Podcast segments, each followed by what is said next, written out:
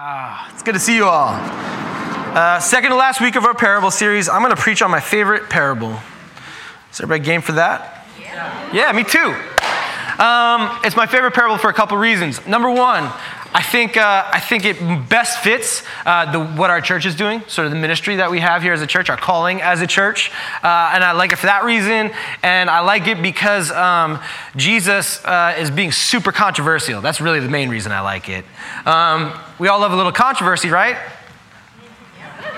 Yeah. And we love it when Jesus is controversial. At least I do. And so I like it for that reason too. I like the controversy around it. I love the fact that Jesus is talking to religious leaders when he's uh, g- uh, giving this parable and kind of messing with their paradigm, which means Jesus is messing with our paradigm, right? That's a good thing. Uh, I love preaching on it. I preached on this once before. If you were here in May of 2015, my apologies. You've heard something very similar. Um, if you haven't been here since May of 2015, this will all be new, so that's good. Uh, but let's go ahead and start. You want to hear this really controversial parable? Y'all want to hear it? Yeah. It's really, con- all right, you ready? Yeah. It shocked the people when Jesus said it, and it's going to shock you. Jesus said, What's the kingdom of God like? What shall I compare it to? It's like a mustard seed, which a man took and planted in his garden. It grew and became a tree, and the birds perched in its branches. Told you it was controversial. you feel that? Nobody feels that, do you? Uh, how many people grew up with kind of a mustard seed um, as part of your faith? Mustard seed mattered, right? A, f- a few of you? Yeah, mustard seed was a big part of my faith. And I think the narrative when it comes to Jesus talking about mustard seeds usually goes something like this. First of all, it's connotated with faith right? You have the faith of a mustard seed. And so the story is you have a little bit of faith. And what does a little bit of faith do? A little bit of faith uh, uh, allows you to move mountains, right? It becomes this big thing. Um, uh, if we're going to simplify this, and maybe it's not fair, but I'm going to simplify it anyway, it's basically the idea that God helps those who helps themselves right? The idea that, that just a little bit of faith gets us a long way. So, if we have just a little bit of faith, faith of a mustard seed, we are going to grow into something bigger. We're going to get the job that we were looking to get our relationships will look a lot healthier. We will be healed from the thing that we need to be healed from. Uh, our shame will be eradicated so long as we have that little bit of faith, because that's what the kingdom of God looks like. Just a little bit gets us to a big, powerful, mighty place. That is the kingdom of heaven. And like I said, simplifying it, God helps those who help themselves. Juby's dad used to say that to her all the time. Juby was just standing up here. Um, she's, yeah, she's my spouse. I guess we talked about that. Anyway, um, yeah, so, so God helps those who helps themselves. Juby's dad would say it to her all the time. God helps those who helps themselves. So Juby would think to herself, just a little bit of faith, faith of a mustard seed, and then that's the kingdom of heaven. That's the kingdom of God, right? God helps those who helps themselves. All throughout Juby's life, her dad said that. And then one day when Juby was an adult, she looked it up, and it's not in our Bible at all. It was said by Benjamin Franklin. And this is the issue. The issue is that we have taken this mustard seed parable and we have equated it with American exceptionalism. That is what we have done with the American narrative, because the American narrative sounds pretty similar, doesn't it? That we can pull ourselves up by our bootstraps, and if we just work hard, we'll be successful, right? If we just work hard, if we help ourselves, we're going to get those things that we want. And that's the narrative that we say for everybody. It's not systems, it's not powers, it's not principalities, it's you. And if you have the right faith, if you have the right work ethic, then you too will be successful. You too will be a part of God's kingdom. And that's not it at all. And isn't that the beauty of parables? Jesus tells them he's usually subverting something, usually making things uh, a lot harder for us. And that's what Jesus is doing for us right now. So, why is it controversial? Well, we have to hear it like the religious leaders of the time heard it. So I'm going to help us to understand how the religious leaders of the time heard it, okay? It's better. It's better if we re, uh, reshape this parable to sound something like this. The parable, uh, the kingdom of heaven, is like a video that goes viral and ruins someone's life, right? And we laugh at that poor guy, but a two minute Google search showed me that there was 50, 60, 70 people whose lives were ruined by viral videos. The kingdom of heaven is like the AIDS virus in the 1980s. The kingdom of heaven is like the red algae that goes into the ocean, killing marine life and killing humans as well. The kingdom of heaven is like a stomach virus on a cruise ship. That's how we have to hear this. That's the way that the religious leaders of the time heard it. it's how we need to hear it. So when Jesus is talking about the kingdom of heaven becoming this tall, big, mighty mustard tree with birds in the air, with birds um, perching in its branches, we think it looks something like that, right? That's what we think it looks like. And we're not going to show the other one just yet. What we're going to do is we're going to talk about why it wasn't like this at all. In fact, what we need to know first and foremost is that in the time of Jesus, the mustard seed was illegal. It was an illegal seed to own, to have, to plant. Did y'all know that? It was like a drug.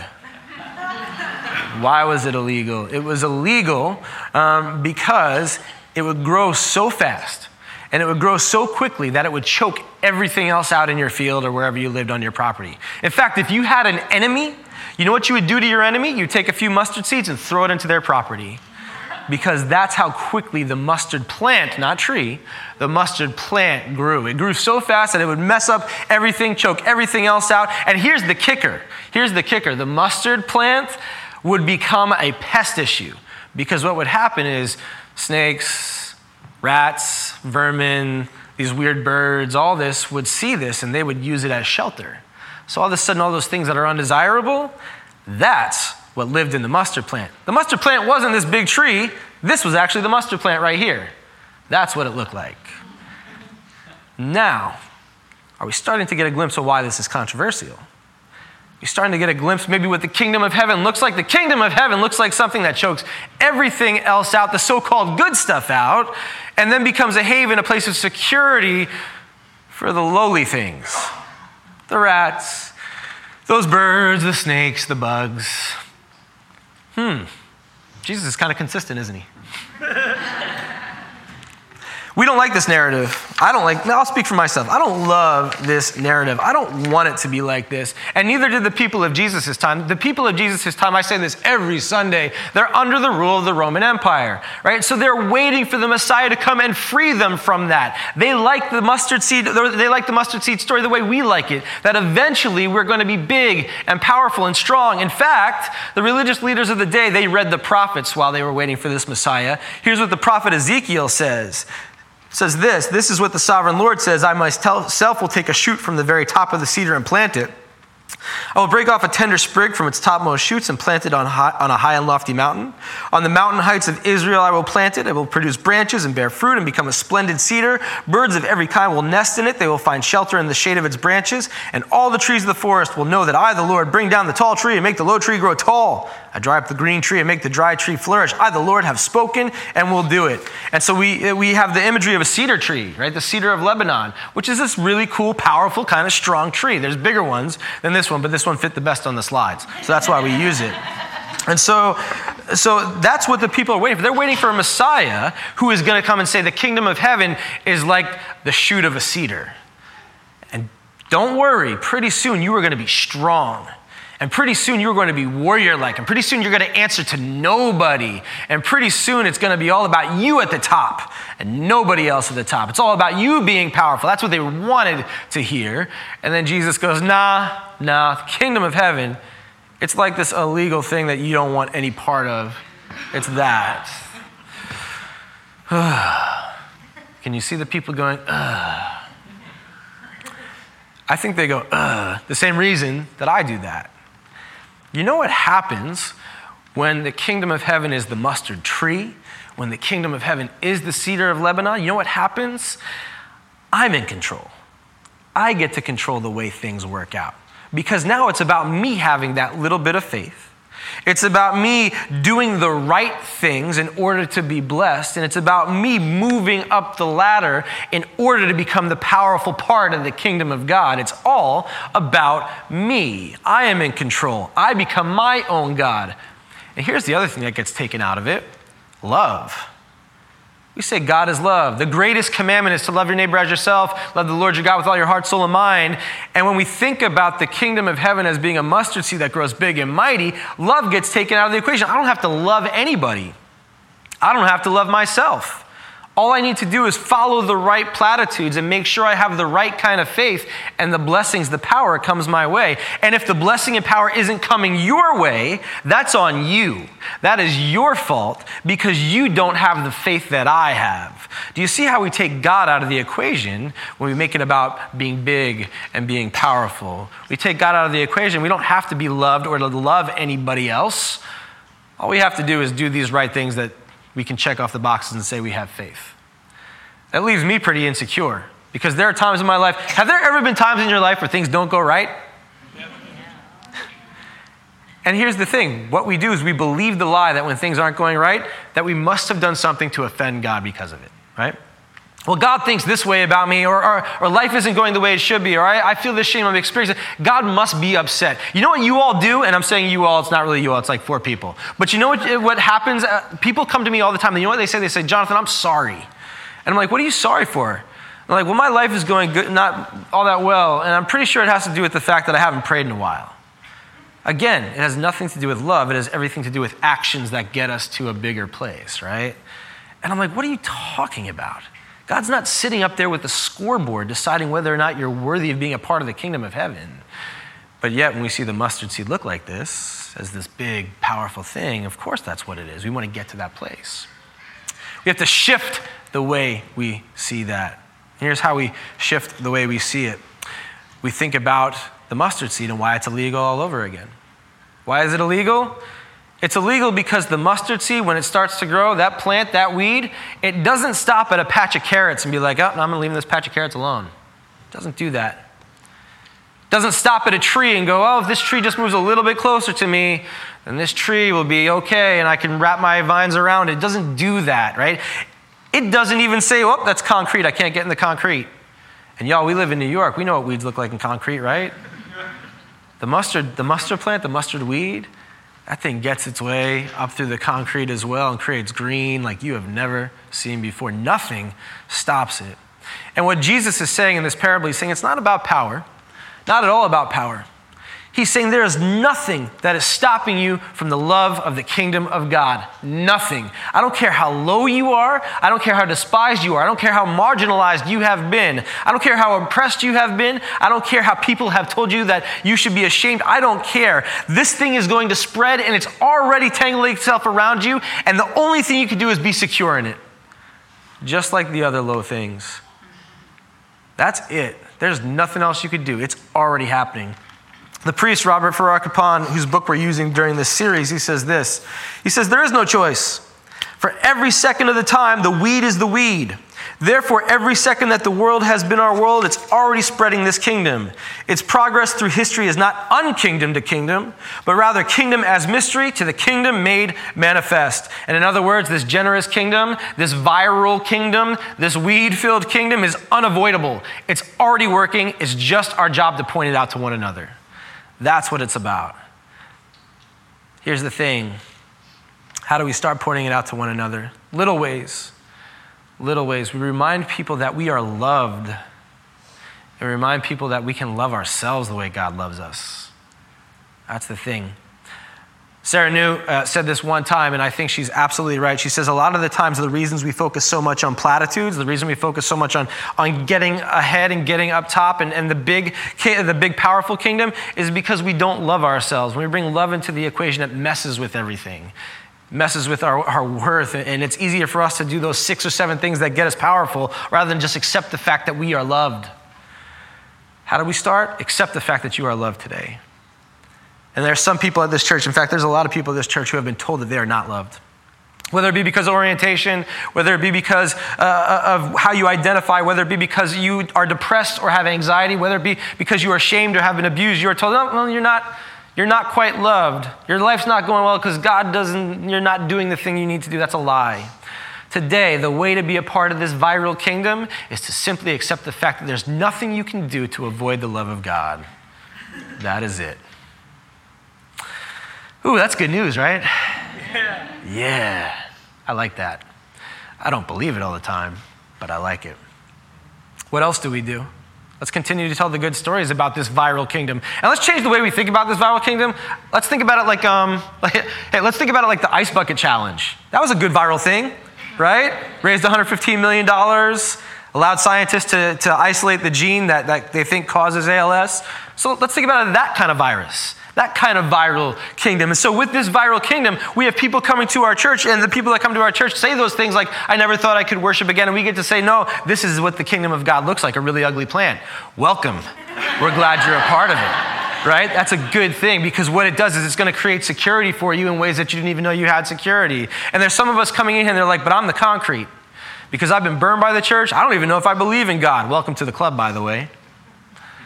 I don't even know. I'm just here. This, this feels, I'm skeptical. Good. Guess what? You can't avoid the kingdom of God. It's wrapping itself around you, poking through your concrete, and giving you the security whether you want it or not. You don't have a choice. Some of you have said, I'm broken because I've done X or because I identify as X. Guess what? You have no choice. God sees you as their child, whether you like it or not. That's the beauty of this kingdom. It's also why it's my favorite. A friend of mine who goes to our church, name is Bree. She just came out as trans last year. And I was just talking with her in the lobby last week. She's a coach for us. And I said, How you doing today? And she said, Whenever I can walk into a church, it's a good day. Holy crap, right? That that would have to be something that she thinks about as being a good day.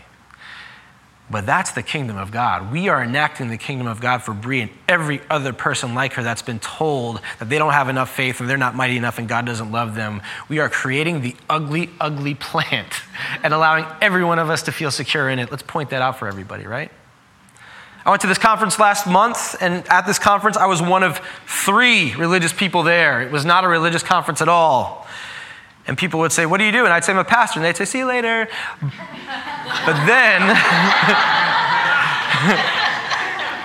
but then they'd say, Well, tell me about what you do. And I would talk about our church, and I would talk about how our community is a community that wants to promote flourishing through Jesus Christ, about how we have a calling to let people know that, that there's flourishing that happens here, that we're legitimately saving lives. And they're like, We didn't know about this. And I said, I know. And they said, Get the word out. And that's how the viral kingdom spreads, right?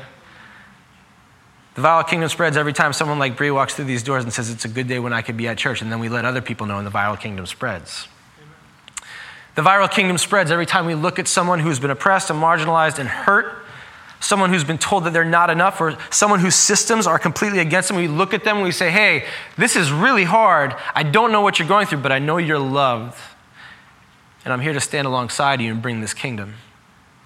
And here's the thing for someone like me white, straight, male, privileged, right?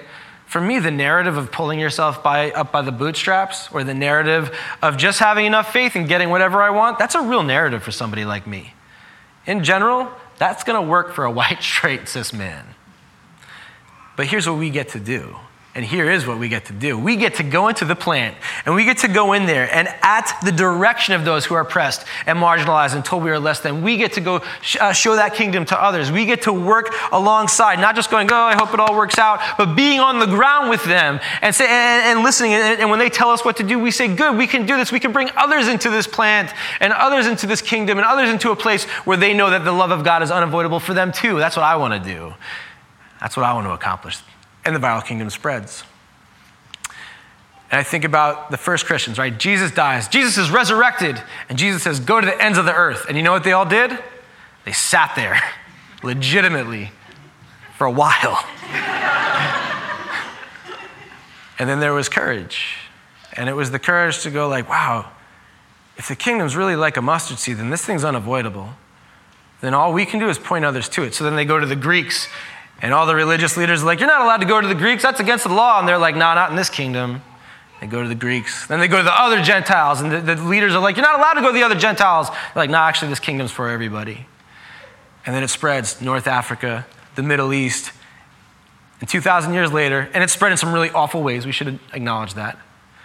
But 2,000 years later, we, we are here. And we are here and we can confront the awfulness, we can apologize for the awfulness, but then we get to say, you know what? We're going to reclaim this kingdom. Because thank God the kingdom of heaven was never a giant tree. Thank God it was never that. And thank God the kingdom of heaven is this ugly plant. Thank God. And now we have the privilege to bring this to everyone.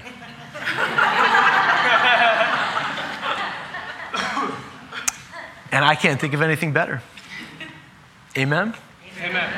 Why don't we pray?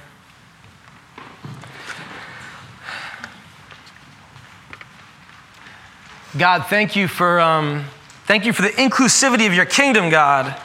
When you say God so loved the world, you mean it. God so loves all of us, and thank you for creating a kingdom that recognizes and sees that even the lowest of the low, even the worst of the worst, even those who have been lied to. Thank you, God. God, help us to believe that you love us. We believe, help that unbelief. And God, when we get it wrong, thank you for the grace that comes with getting it wrong. But give us the courage to go out and invite others into it. Give us the courage to get that part right. Pray this in your name. Amen.